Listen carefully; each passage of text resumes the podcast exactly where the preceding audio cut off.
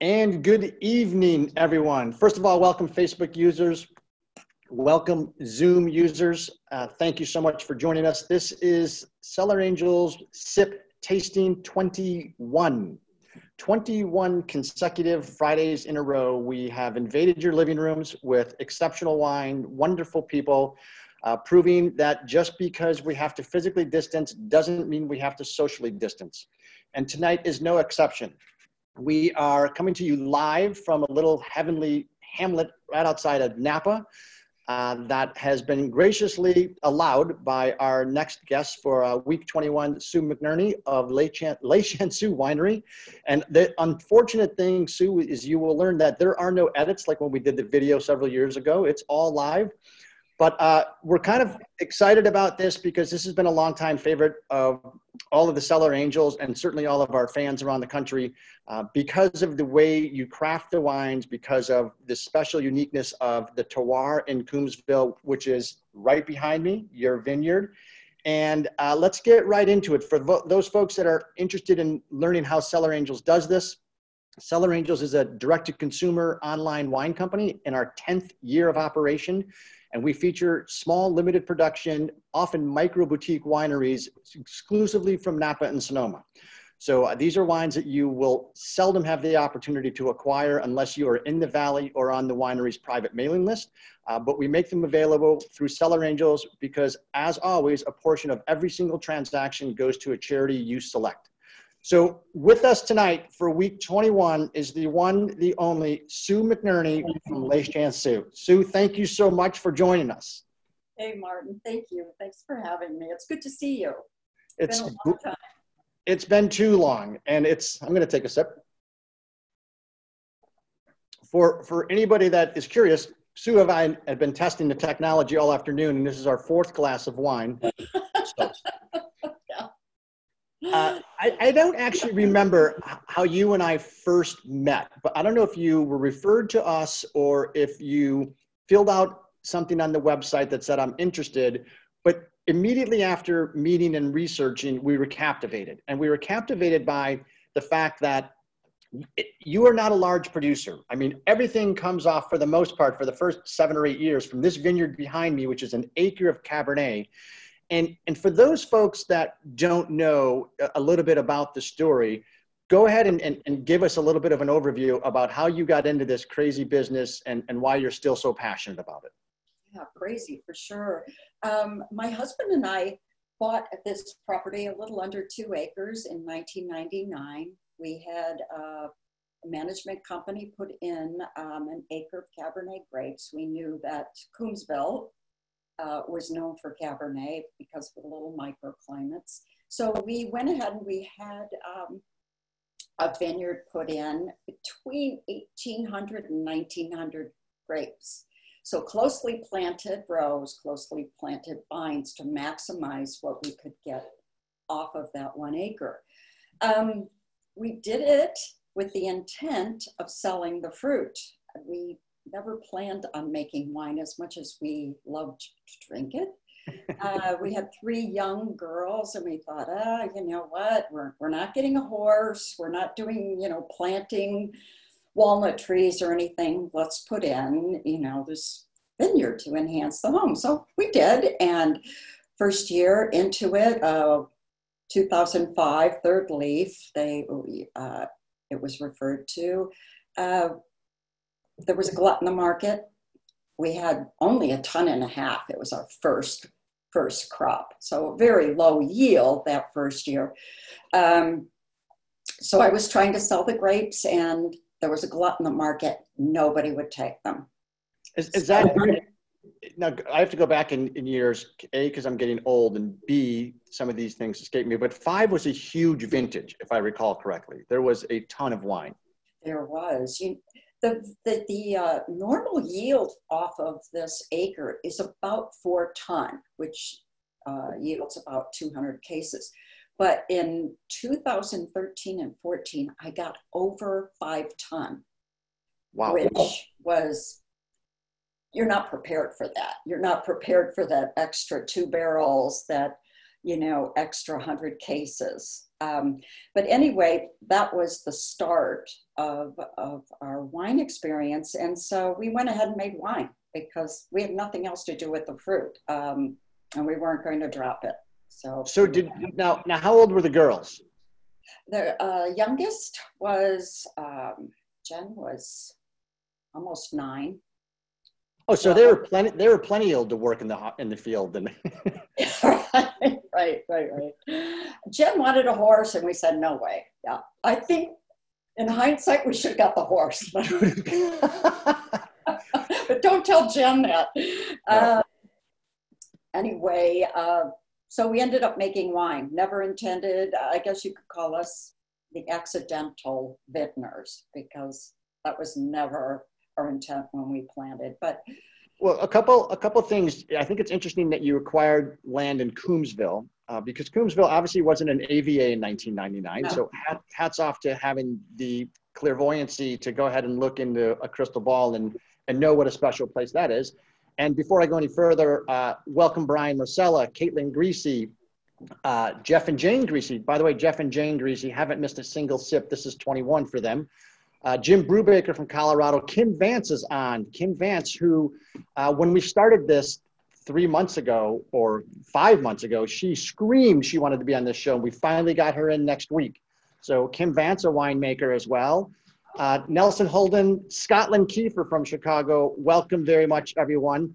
Uh, we're here tonight with Sue McNerney from Le Chanceux, and she is telling us a little bit about how she decided to buy a vineyard in 1999, two acres of land, uh, one of them planted to grapes. Uh, three daughters, wanted to make wine, didn't want to sell wine. And Sue, pick us up in 2005 when all of a sudden you've got a lot of wine on your hands and you realized we may have to start bottling.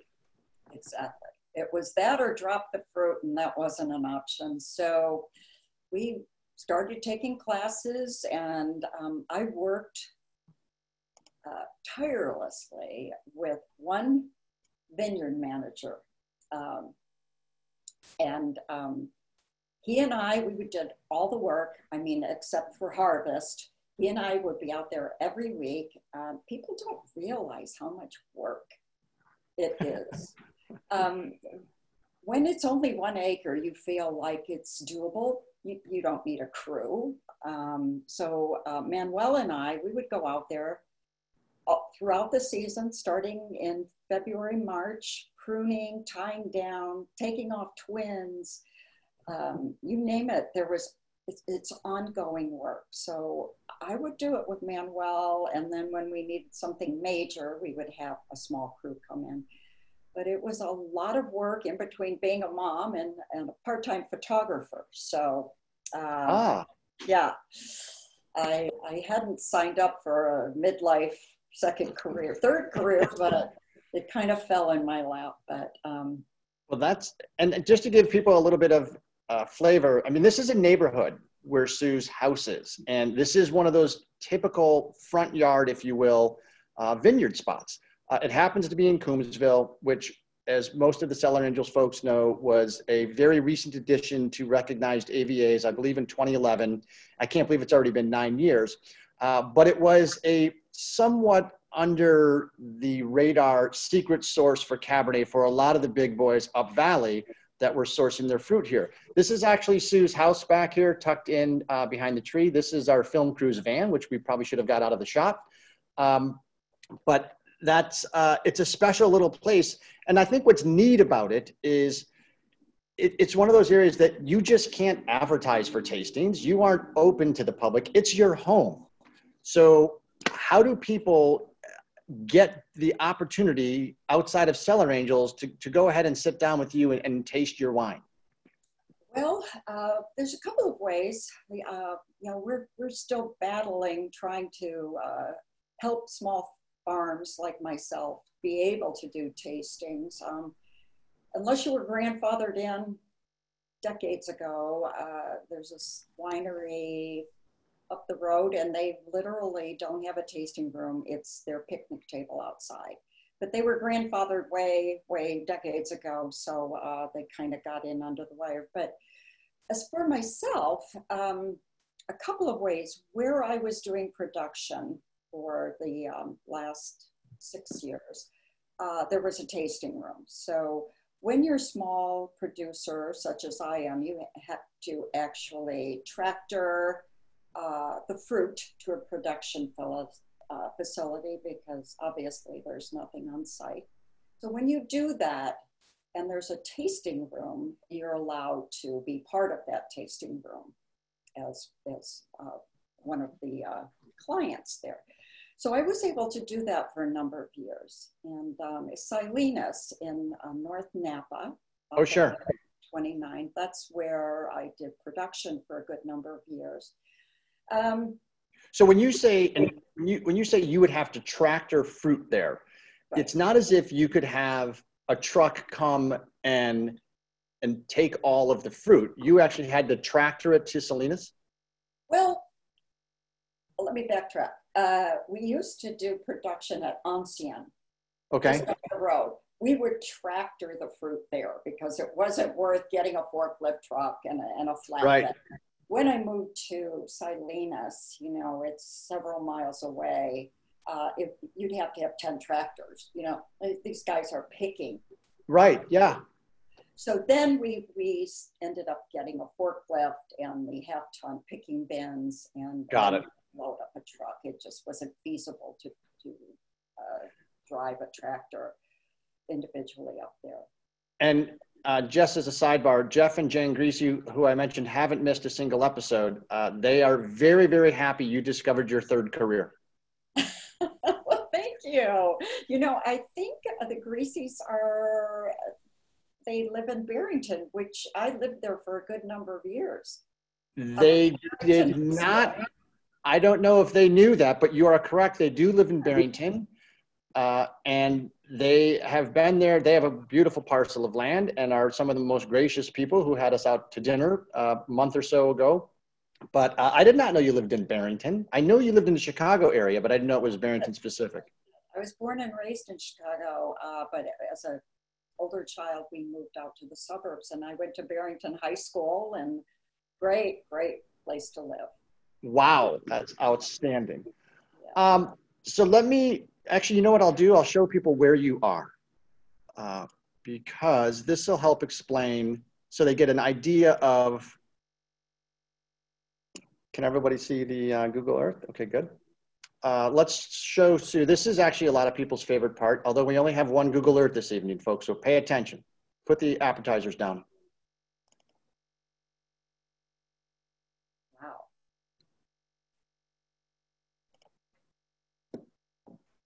How about that? Wow. That's awesome. So it looks pretty neat from space, doesn't it? It sure does. So now this is uh, the gorgeous home that if by some happenstance you find your way there because you're asking for directions and there might be a charcuterie tray out and a bottle of wine or three open, um, this is Sue's house and I think it's it's interesting because you know this is suburbia, right? It's I mean it's horse country to a degree, uh, but you're not that far outside of Napa. You are. Uh, this is just a regular town road and a beautiful home, two acres, and then one acre planted to vines, and there's a couple, I, I guess, farmer vineyards in the area. But when when I pull out, you can see how close you are to Napa absolutely. Three mile, a little less than three miles um, west of downtown. So uh, yeah, due west. Or, due uh, west. Uh, yeah. Yep. And it's it's fascinating. Due east. Oh well, Napa's due west of you. Yeah. Um, but I think it's fascinating. This has always blown me away when when I come see you. Is you're in the city, and then within two miles you're in the country, and it's like two different completely worlds. I mean, it's absolutely uh, it's farmland and vineyards here. Uh, no sidewalks, you know, no city uh, utilities. So um, yeah, it's very cozy, rural. Uh, you know, my daughter mentioned something the other day. I was visiting her in Portland. She said, "You know, mom, it's a lot different for you. You have the property to walk around. You don't feel feel quite the impact as you do when you are in a residential neighborhood. And I never thought about that, but uh, there is truth to that. You know, you're we're not seeing people walk with masks, or you know, we're rural enough we can walk down the road and walk our pets and right and not not feel the intensity of it. So, yeah, it, it's um there's actually a lot of Barrington connections. I think Jim Brubaker has a Barrington connection. Jim's out in Colorado right now, but he's on the line. hi. And and his son's fiance, I think, is from Barrington. So it's amazing at such a, you know, it's not a 90,000 population suburb, but uh, there's a lot of Barrington connections, which is fantastic. Uh, let me also, for everyone that's just joining us, kind of revisit a couple important topics. Uh, late breaking news uh, Cellar Angels, we still have no wardrobe sponsor, so I'm again wearing a blue shirt uh, because it, it, looks good on camera. Uh, we have not heard from uh, LeBron James, Dwyane Wade, Carmelo Anthony, or Mark Cuban about hosting an event for them, so we're a little bit disappointed in that capacity. Uh, but we are here this evening with Sue McNerney. And for those of you, or for those of you that are not drinking Sue's wine, Here's how the people that are drinking Sue's wine in advance have done it. They've navigated over to the Cellar Angels website. They scroll down to the custom they scroll down to the custom collection sip kit. Can you see that, Sue? I do. Okay. So this actually is what we are drinking from. It is six bottles of wine for the next six consecutive Friday nights. You get all six wines for under $300 and it is allows you to participate. Sue's wine was one of the wines that was in this kit for the last five or six weeks. People around the country right now are drinking it because of that. Uh, and let's talk a little bit about this wine because it is really kind of a special wine for a bunch of different reasons. Brian Marcella in Chicago is indicating that it's special because you signed his bottle. oh, that's that's great. Uh, you know, the first time somebody asked me to do that, it was years ago, and they were leaving, and they said they ran back in. and They said, "Could you sign the bottles?" And I'm I'm like, "Well, uh, okay." I, yeah, it just kind of threw me off, but yeah, Brian. That's when you. That's when you know you've arrived. Exactly. Exactly. so. Um, so tell us about the 06. The 06 was indeed a really special wine. Um, partially because it was the very first vintage um, that we made. Uh, we had a dear friend who was a winemaker and he guided us. So that first 2005 wine, that little one and a half ton, we got about 120 cases, I think. It, we kind of fell on our face. We didn't know what we were doing. So in stepped a very good friend who was a winemaker and he guided us. And so 2006 was our very first release.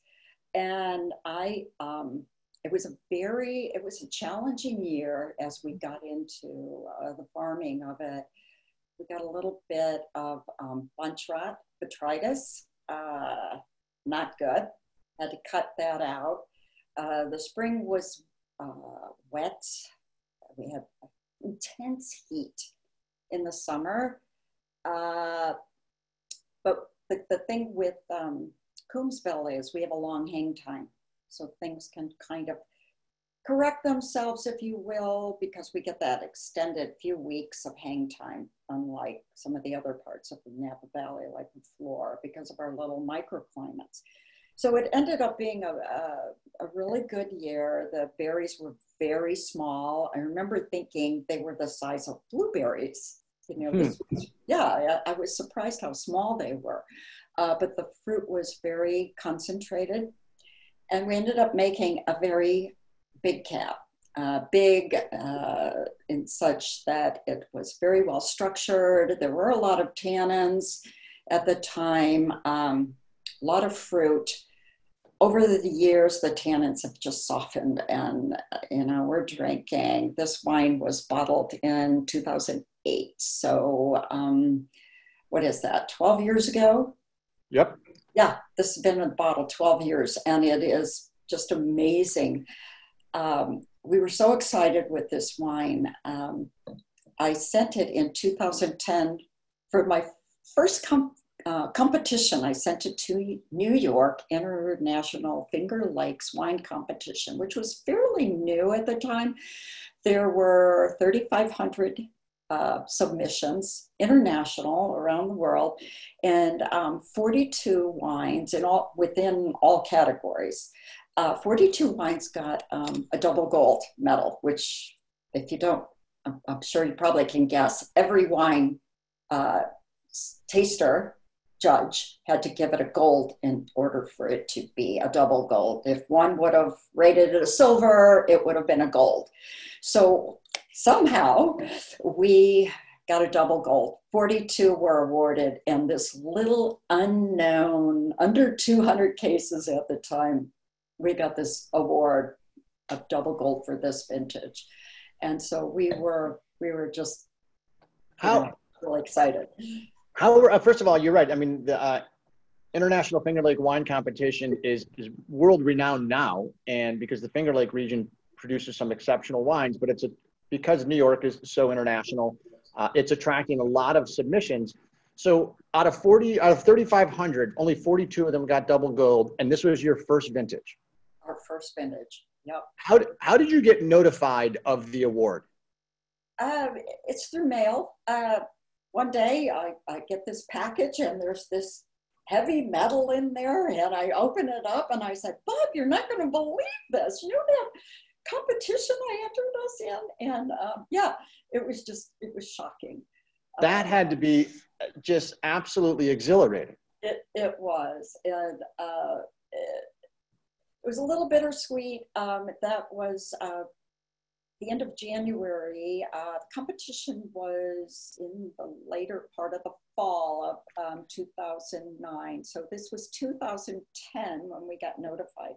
And um, Bob had just got diagnosed with stage four cancer. So mm. when we got that, I mean, he was just elated. Um, it, it was something we never expected in it, and it really, um, really warmed his heart that, you know, we created this, this incredible wine by chance with the help of a friend and Mother Nature.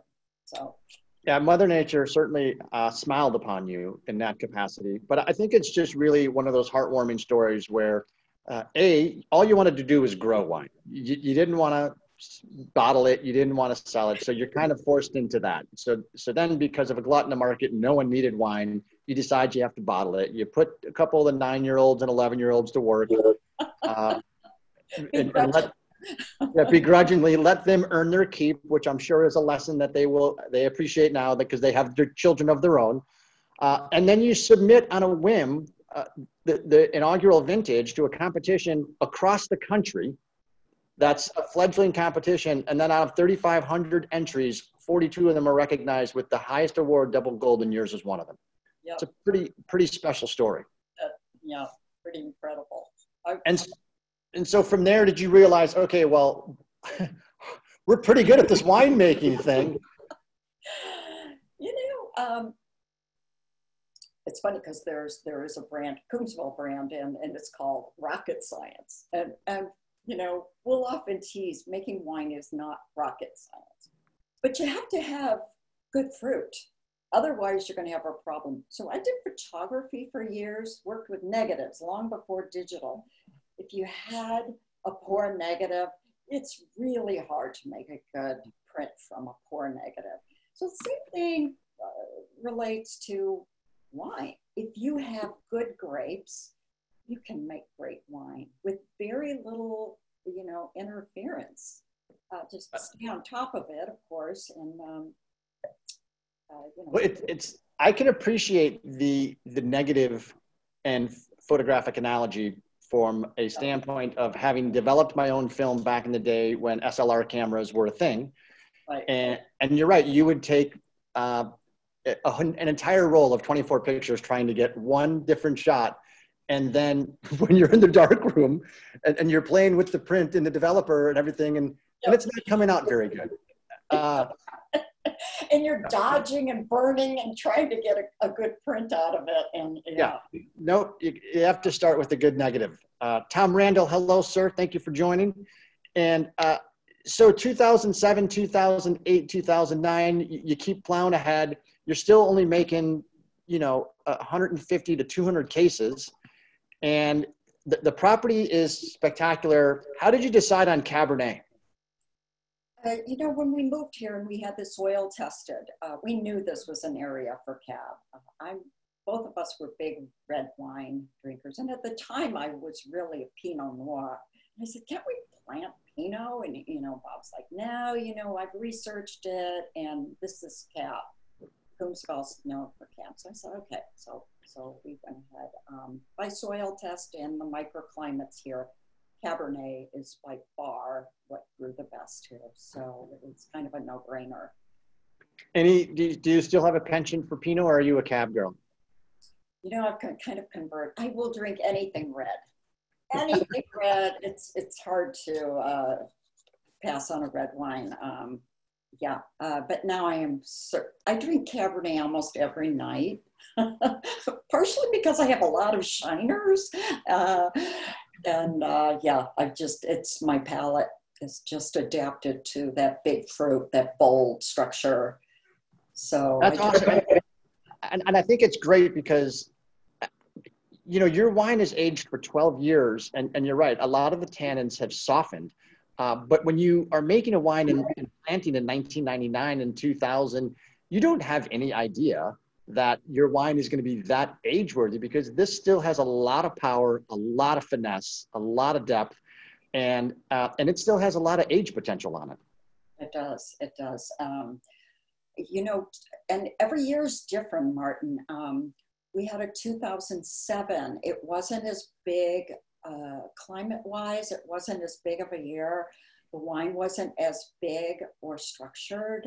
Mm-hmm. Uh, and I had a one of the last bottles the other day, and I'm still drinking well, but it's it's it's not the big bold cab. Uh, 2008 was. Uh, 2009 was the year of the you know we were coming out of the recession, and it was a very different wine. Um, we couldn't afford new French oak barrels, and we had always had 30% new French oak and then we would buy uh, throughout the valley from different uh, wineries their one year Bordeaux barrels that they had put one, one vintage in.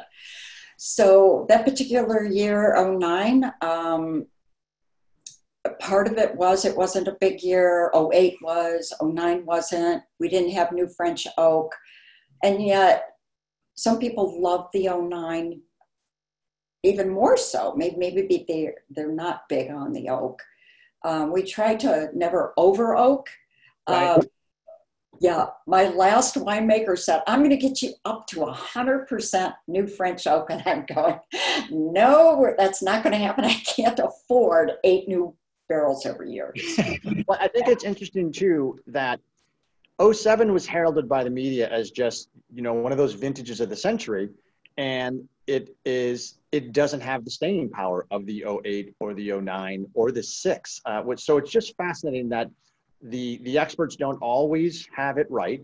And you, there's great wine made every single vintage but it's the 07 was was heralded as like the greatest wine of the century or vintage of the century. And it's fascinating to see that some of them have fallen off uh, let me do this because there's a lot of people itching to, to start betting their money again because uh, we have a poll question sue and so now you can't answer these uh, until we get to the end. So, uh, and Barb Randall, hello to you as well. I don't want to leave the spouses out because they're the ones that make all the important decisions. So, Sue is a self professed Francophile. Sue's chosen name of Le Chanceux means take a chance, the lucky one. Sue in French translates to Sue in English. Sue, it, it helps if you don't laugh at the answers that are incorrect. Sorry. It's just I use it as a password. See, I better change it now. So if you're driving near Sue's house and you need to get on the Wi-Fi, it's all right. We've got uh, C E U X. Yep. uh, We'll give this 10 more seconds. I need a couple more people to vote. I see uh, Mr. Greasy is usually three for three. Let's see how he's doing this evening. Five, four, three, two, one. All right, it looks like we have some people that did some research this week. Oh, uh, wow. so, so tell us how uh, it, it does mean the lucky one. H- how did the name come about? So the name came about, uh, first of all, we had Cabernet planted. Um, and uh, we purchased when we planted, uh, not knowing we were going to make wine, but we, we got a premium rootstock. We bought a French rootstock. Mm. I'm a bit of a Francophile. I love all things French, uh, you know, French cheese, French tulips, you name it. I love France. Been there twice, spent some time. Um, I love the country. I, I love the wines that come out of there. But I was a bit of a Francophile. So when we went to choose a name, McNerney Vineyard, I mean, you know, McNerney is just not a name that uh, you put on a wine label. So it was a Bordeaux varietal. Mom's a bit of a Francophile. And mom, when my our three daughters were growing up, I was my mantra was, do you know how lucky you are for this? Do you know how lucky you are to have two sisters? Do you know how lucky you are to live here? Live here in the Napa Valley. It it it was kind of the family joke, you know. And by the right. time they were teenagers, I'd say, "Do you know?" And they go, "Mom, we know how lucky we are."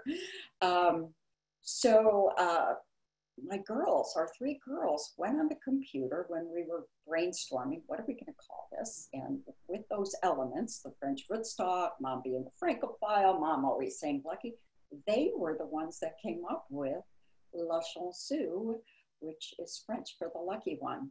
Um, and it fit. It just, Bob says, that's it. You know, uh, we got to name it that. Uh, that is, and I think there's a couple great elements of that story. One, that it was all family that did it. Uh, two, I think a very impressive aspect of it is that you instilled in your girls the appreciation and gratitude for how fortunate and lucky they are.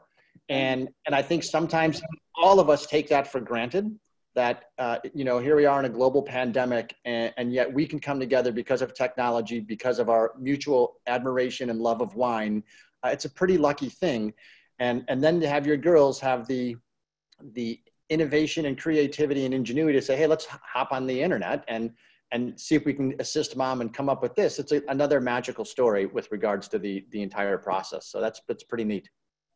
Yeah and i might mention my girls are all older now. The youngest just uh, turned 30 and they really do understand much more so today than 10 15 years ago how lucky they are and amazing how smart mom and dad get as we get older, isn't it? right, right, yeah, yeah. So you you branch out uh, a little bit later, you, and you know you've got the 2010s. You come out of the recession. You make the the very shrewd economic decision. I'm not buying eight French barrels every year, and and then you you decide in, in 2014 to switch winemakers and you interview first 10 have an up right up and cutting out on me. Oh, I'm sorry. You, you interviewed an up and coming rising star as a winemaker, Jason Moore. I did, yeah. Um, you know, our friends helped us out in the early years, and uh, he was phenomenal. Uh, after Bob passed away, I just hired a consultant. I didn't want to keep, you know, burdening my dear friend. Um, so I hired a consultant for a couple of years, and then I met Jason in uh, or January of uh, 2014, and I was. I, I don't think Jason, I interviewed three different winemakers. I thought, you know, I've got to, I need some more help with this. You know, I, I was afraid, gosh, what if something goes bad? I'm putting all this money into these uh, barrels and storage and winemaking. Um, I, I need to, you know, kind of step up and um, have somebody uh, monitoring things, if you will. And so I met Jason, and um, I had interviewed two other winemakers, which were both very good choices. And then I met Jason, and I'm sure he won't mind my telling this little story of him. Uh, yes, he was very up and uh, up and coming winemaker. It's how I got introduced to him uh, because he was interested in Coombsville fruit. So a friend of a friend, I was actually doing a tasting over at the Westin, and mm-hmm. someone mentioned, "Oh, you know, there's there's this guy Jason Moore. He loves Coombsville fruit. You know, he's kind of an up and coming winemaker." And said, "Okay, you know." So I contacted him, and um, we met, and um, Jason was so funny. Uh, first of all, he comes to the meeting in this muscle T-shirt, you know, uh, you know, very workout. I'm, I'm like, who comes to an interview like this? you know, I'm the age of his mother, so you know, I was like that. Anyway, that went over. No, and, I, I, understand. Uh, yeah, yeah. I'm sitting there going, "Oh my God, who is this guy?" So I said, "Well, you know, how did you get into this? Did you go to school or whatever?" And he's Jason's very laid back. He'll call it like it is, uh, which is one of the things I, I, really liked about him. He was not a polished winemaker, um, but he was. He knew what he was talking about. He had been making wine for a number of years. But I said, "Well, how did you get into this?" And he said, "Well, you know, I worked at La Toque when it was back in Rutherford." And he just, he said, I learned uh, about good wine and I was just fascinated by it and oh God, Jason, forgive me if I'm telling this story wrong. But anyway, um, he said uh, he would study. He uh, he and his wife lived up in Angwin. He said he would live in his friend's kitchen at night, and he would help work at a vineyard. And he said he would study books and the, and the science of it. He has a very scientific mind. He's very very mathematical and good at that. And he said he got charged and put in charge of production at a little winery at Valley. I go, well, how did you know what you were doing? He said, he looked right at me and said, I faked it till I got good at it. I said, I love it. I love that humility. And I said, okay, you're my guy. You're my guy. Well, and it's, it's interesting, and Jason may uh, be upset with us. And for longtime Cellar Angels, you may recognize the name Jason Moore. Jason's own winery is called Modus Operandi. And we have featured Jason three times on Cellar Angels over the years, I think as early as 2011 and and the story before he was even at La Toque, I find fascinating. And again, to your point, uh, very humbling to where he is from Fort Worth. So he has a, a big persona, uh, opinion, lifestyle. He doesn't do anything. Uh, it's you're going to know Jason is in the room. He's got a great personality, and his wines also are of that ilk as well.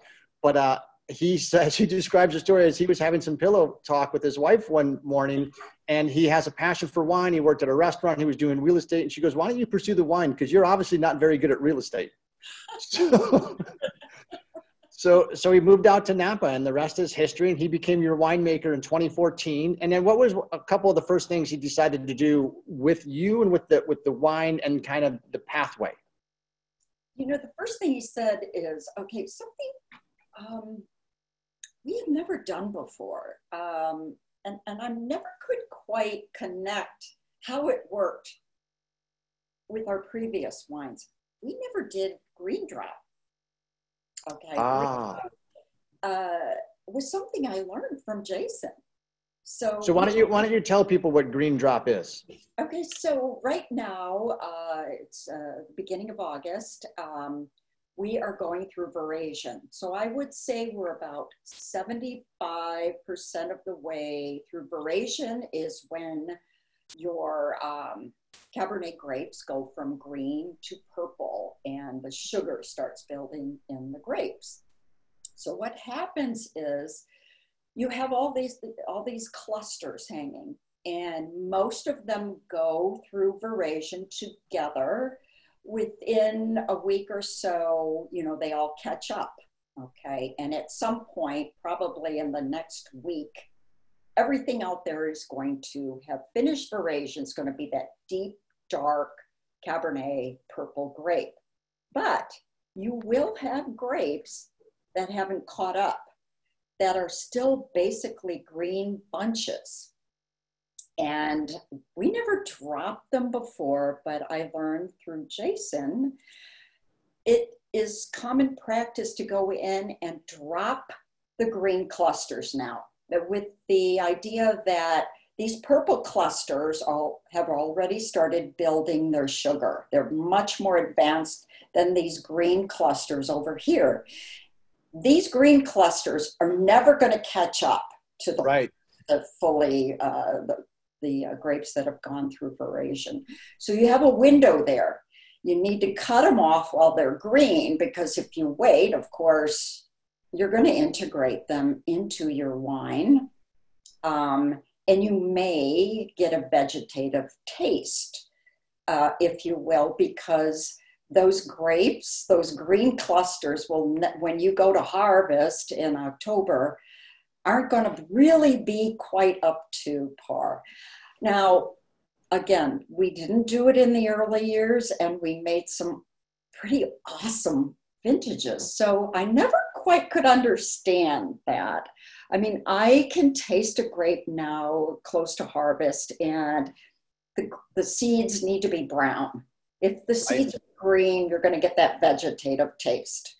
Um, how it worked out for us in the early years, I'm not quite sure. Um, were, were, you, and, and it does make sense scientifically, right? If you've got six clusters on the vine and one of them is green and never going to catch the other ones, all it's doing is stealing nutrient and water and energy from the other clusters. That much makes perfect sense. But when you only have one acre of grapes, and someone says, "Oh, we're going to start cutting fruit and dropping it on the ground," that had to be a little bit of soul-crushing revelation. It was. Jason's there in 2014. He comes over with his pruners and he pulls them out. He starts cutting fruit off. I go, "What are you doing?" He goes, "I'm dropping the green fruit." I go, "Jason, you're killing me. You're cutting off quarter of my crop."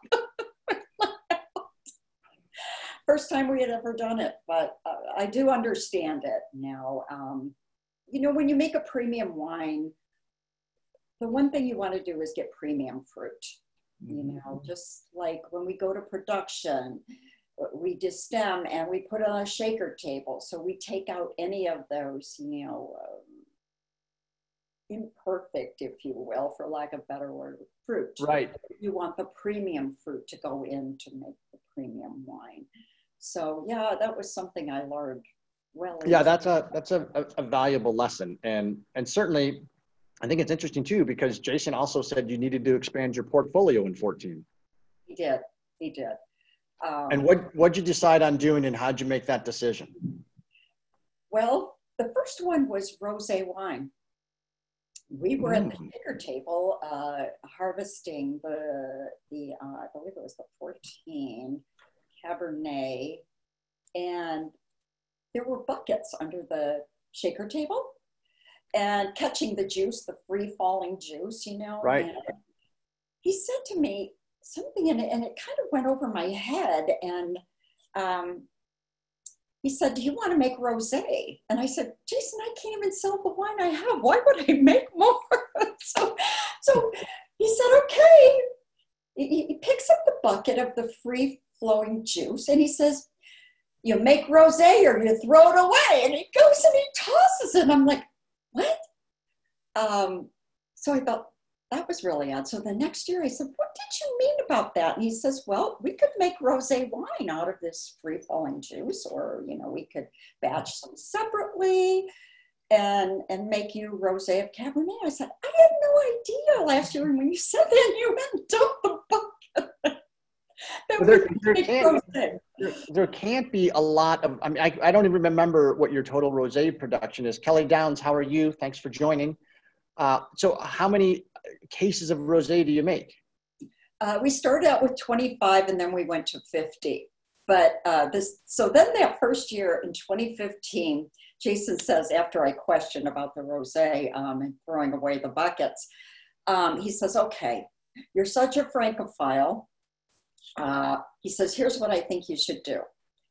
He said, you need to pigeage your, some grapes for your rosé. I go, pigeage? And he goes, you're going to foot stomp it. He says, you're a francophile and you don't know what that is? Literally, so, I was just about to ask that question. right.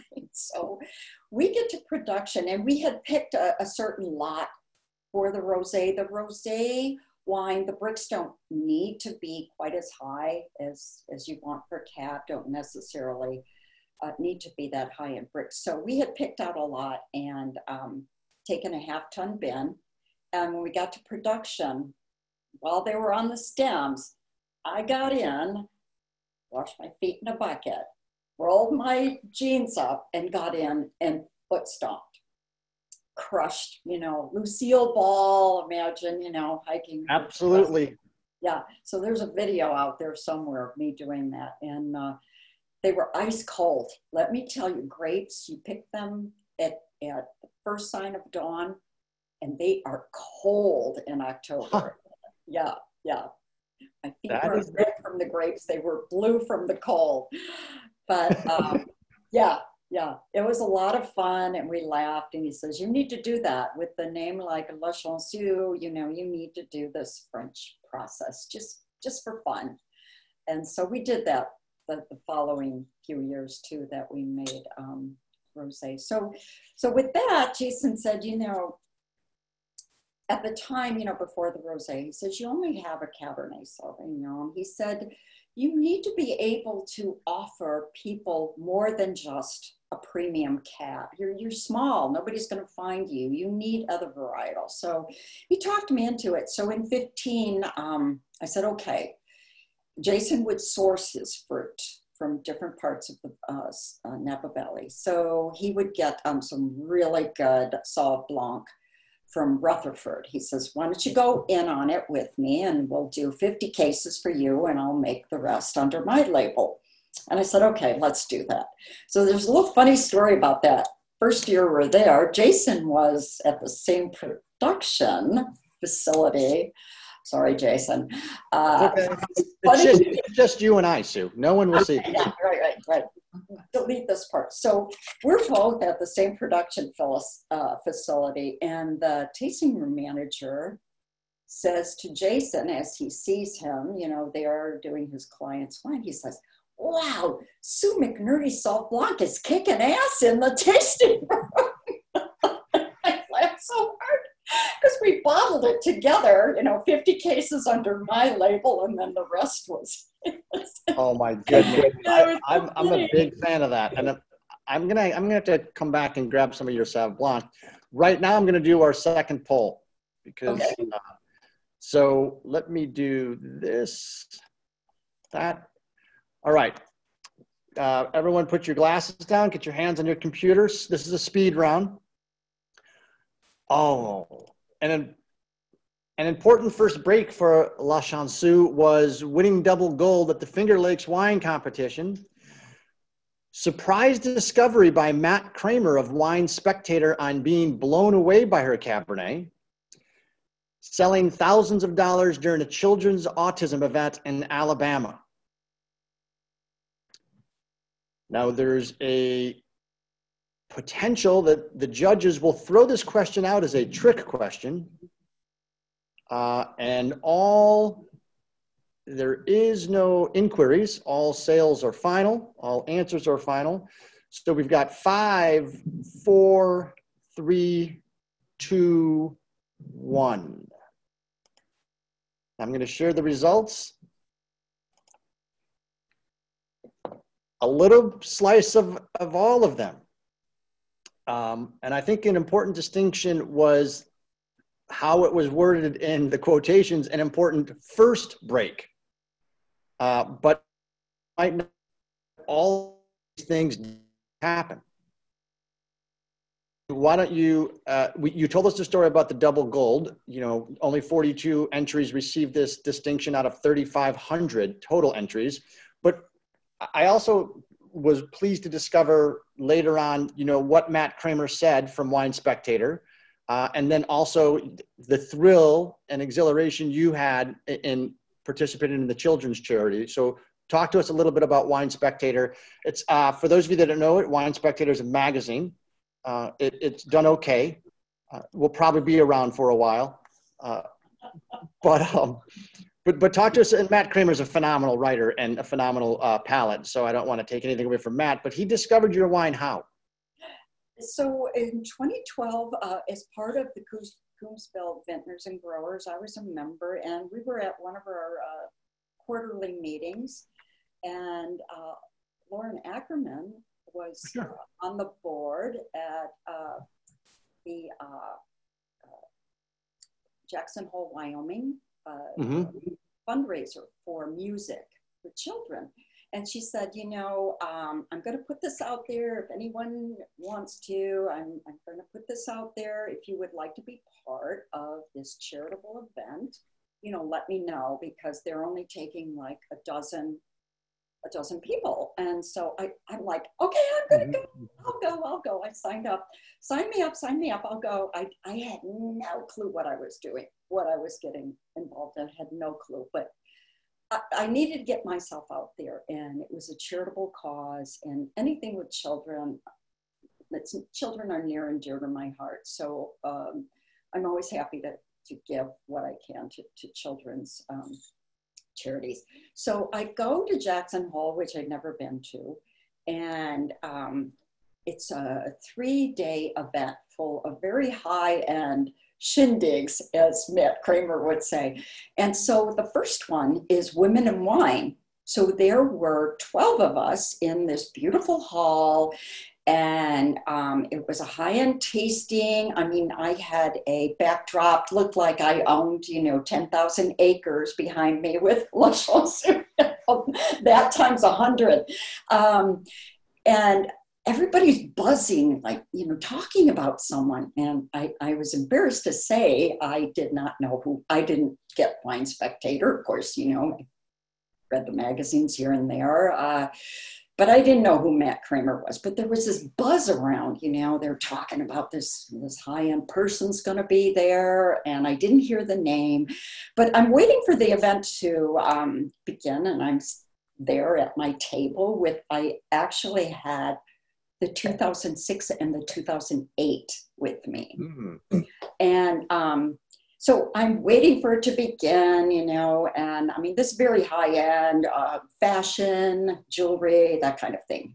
Yep. Um, so um, there's an older gentleman, gentleman by the back door just kind of hanging around. And, you know, I'm very chatty and sociable. And I go, Hi, you know, I'm Sue McNerney from Le Chanceux. And he looks at me and goes, I know who you are. I know more about you than you you probably want me to know. And I'm like, excuse me? so long story short, he looks at me after we chatted for about 10 minutes. He looks at me and he says, you do know who I am, don't you? And I go, I'm really sorry, I don't. I said, I'm like the bottom rung of the ladder here, and I just don't know names in the wine industry. He goes, Well, I'm Matt Kramer with Wine Spectator. And I, it was a pleasure to meet him. And he became my biggest advocate.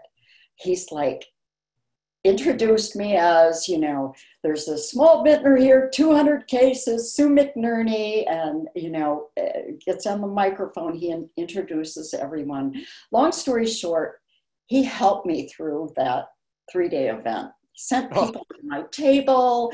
Uh, Couloir, we went up to Couloir, the, the uh, tram that goes up to the restaurant, sent everyone there, actually managed my table so I could go get something to eat.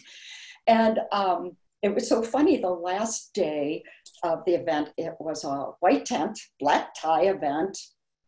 Wow. I, I show up in my cocktail dress, and orchestra's playing, um, black tie, and this woman yells from about 10 feet away, Sue McNerney, Matt Kramer's looking for you. And the heads just turned. you, could, you could just almost hear people go, Who the hell is she? it was so funny. But Matt was a big help. Um, he See, said, I'm a little bit like you. If I'm in a crowded room and I hear the name Kramer, I'm thinking Seinfeld. So uh, I don't know. I would never have been thinking Matt, but you were at a wine event, you know, in Jackson Hole, Wyoming, which is just uh, about as idyllic and beautiful place on earth as there is. oh, is. Oh, it was gorgeous, gorgeous. Yeah. If you could have seen people turn when she said Matt Kramer is looking for you, it, it was it was funny. So Matt gave me a signed copy of his book, and um, his wife Karen was there. She's lovely, and um, Matt said, leave me a couple of bottles of your 08, will you? And I said, oh, absolutely. I'll leave them at the concierge where I'm staying. So he picked them up.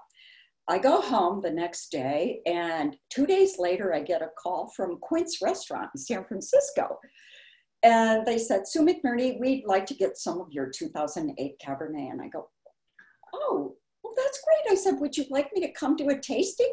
And they go, No, Matt Kramer says we need it on our wine list, and that's good enough for us. so, wow.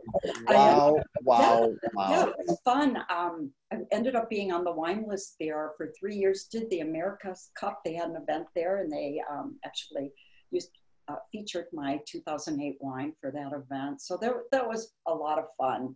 Thanks to Matt, and he wrote a little article. Uh, uh, it ain't got a thing if it don't have that zing, and it and it was in reference to my 2008 cab. So that that was very fun. Well, it's and it's fascinating because over the years, I mean, we owned a retail wine store and we did very similar to what you just described, probably hundreds of different tastings. Uh, and with Cellar Angels, you know, now for 10 years, we, we travel around the country. We do tastings when you could travel and you could be in groups of more than uh, family members. Uh, and you just don't know who's going to be in the audience. You don't know where it's going to lead. You don't know how you're going to meet that next customer.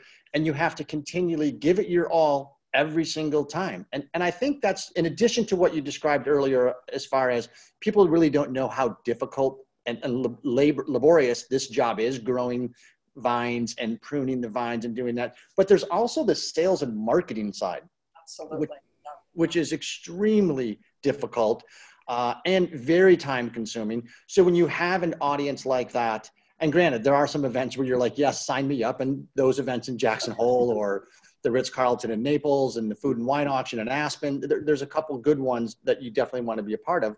But hats off to Laura Ackerman uh, and, and recognizing you and, and the talents and skills and the quality of the juice that you produce to say, hey, you should do this. And it gets back to do you know how lucky you are because you paying it forward and having a special place in your heart for children wanted to do everything you could to help out this cause and lo and behold, it led to some really, really great things. So that, that's really a testament to you and everything that you've uh, strived for and, and basically produced. And it warms our heart to be able to share those stories. So thanks for sharing. Thank you. So. Um, you decided because you're that type of person that you wanted to do something special for the Cellar Angels audience this evening and I tried to not show it earlier when we looked at the website, so hopefully no one was paying attention. But why don't you talk a little bit about what you wanted to put together for them? Uh, so tonight uh, on Cellar Angels, we have the last last of my 2006 library wine, um, which uh, we're offering. Um, Martin, is that on there? Somewhere, there we go. Yes. Yep. The 06 is on there. The oh, by the way, hey, there, that, that might be you. That, that might be it. uh, but yes, we have the 06, which is your inaugural wine, the double gold medal winner. Uh, and it's the last of the 06 that's available. And, and it's as you're the folks that are drinking it, it's just a special wine. So, but I also want to talk to folks about a, a vertical that you said, let's do this. Okay. So, what wines did you pick and why did you pick them? So, uh, the uh, vertical is the 2012, 13, and 14. Uh, all a little bit different, uh, but premium, uh, all award winning wines. Uh, I those are the first sequence that I have. Um, you know, my my wines are older vintages because of a life situation and uh, things that happen. Uh, so I do have older wines. Um, many of the, most of these would be library wines in anyone else's tasting room. Uh, I'm fortunate to have these. Uh, it's awesome to do them in, in a vertical because you can see the variables in the different vintages. Uh, so yeah, we just wanted to come up with a special offering mm-hmm. for Cellar Angels and their guests and club members and uh, give you a little bigger taste of the wines that come off this property. It's 100% Cabernet Sauvignon uh, in these bottles but each each year is a little bit different than the other. So it's it's kind of a fun way to taste and compare, share. Do you have? And first of all, thank you because I, everything you said resonates with us because we love vertical tastings. Love, love, love, love, love. Because you're right. When you're a small producer, there is vintage variation, which is something to marvel at and something to appreciate. And none of us were the same last year or the year before or the year prior to that. So the wine shouldn't be either. And, right. and, and you don't get any vintage variation in mass produced wine. So it is really neat to see and taste what Mother Nature has done. But of these, is there one of them that is particular? I mean, also, by the way, all of these wines were uh, made by Jason Moore. So that's also kind of special. Is there any of these that you say uh, that one kind of sings to me personally, or that one kind of like uh, I don't want to have you pick your favorite child, but if you were to pick uh, any of these three, uh, what what what would you think? Oh, Martin, you know, it never fails when I'm out somewhere doing a tasting and I have a couple of different vintages with me. People ask that which one's your favorite? And to me it's it's it's this is what i will tell you. This is uh, this is what i tell my three daughters as they've gotten older and they tease about how this one was able to do this this one i couldn't do that but the, okay so there was a line in a movie years ago and i equate this to wine I love you all equally, but it's impossible to love you the same. And I oh. hope that goes true with uh, my different vintages of. So I think your I think your fourth career you will be running for office because that level of diplomacy is exactly what's needed today. Right, and you know you can't.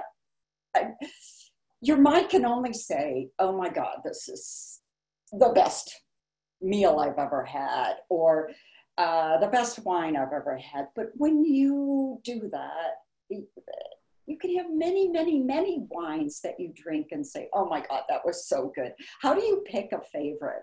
So I can't, I can't on, honestly answer that. Um, they're all awesome, award-winning. I submit all of our wines go to international competitions just to get that recognition um, little too small to put out there to the uh, to the. Well, let me.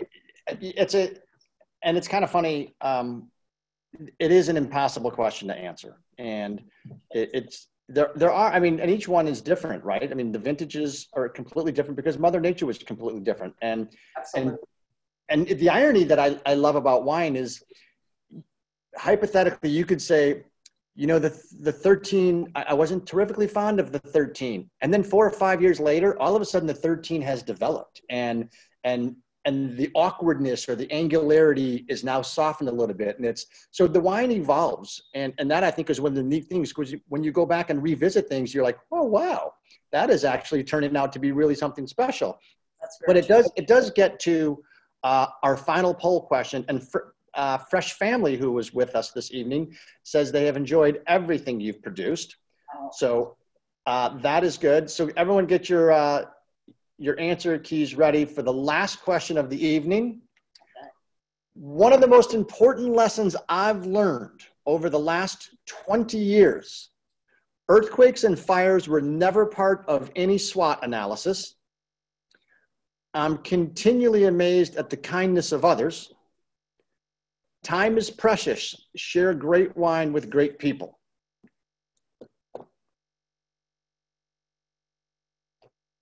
Still got about two people left. Well, those answering. She referenced earlier Save the Family Farms because that is an organization that we support and is vital to helping people like Sue be able to have a tasting room as a micro producer so that they don't have to play by the rules of the 50,000 case producers. So, all right, three, two, one.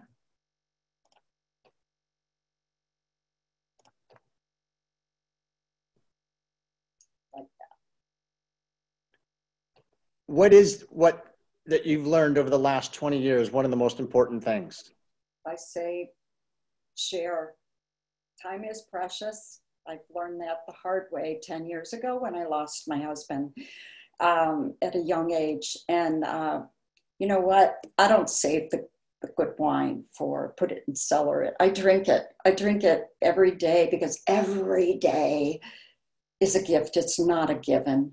It's just not. So enjoy life, share what you have with others. You know, we all have different gifts. We're all given perhaps different opportunities. Um, but share what you can share what you have if, if it's kindness share that you know i'm fortunate i have a beautiful property and and i can share some of that with charities and so forth so just give what you can enjoy life and and don't take it for granted because we are all so very lucky truly we, we are you're absolutely right and uh, i don't think anybody can say it better we are indeed the lucky ones uh, and all of us at Cellar Angels are very, very lucky to have you share what you've done with us. And we are humbled by it. We are inspired by it. Uh, we can't wait to see you again. And as we say every single week, uh, be good to one another. Uh, we are all in this together. This too shall pass, as the saying goes. And one day, hopefully, very, very soon, uh, we will be uh, able to host a, hoist a glass together. I definitely want to try the rosé. The Sauv Blanc is out of this world. Uh, oh. next week, uh, we are thrilled, as I mentioned earlier, to welcome Kim Vance of Zoetic Wines uh, for week 22. So, everyone, enjoy your weekend. Uh, be good to one another. And, like Sue said, open up the good stuff. Absolutely. Cheers. Thanks so much, Sue. See you soon. Take care. Thank you. Bye bye. Bye bye.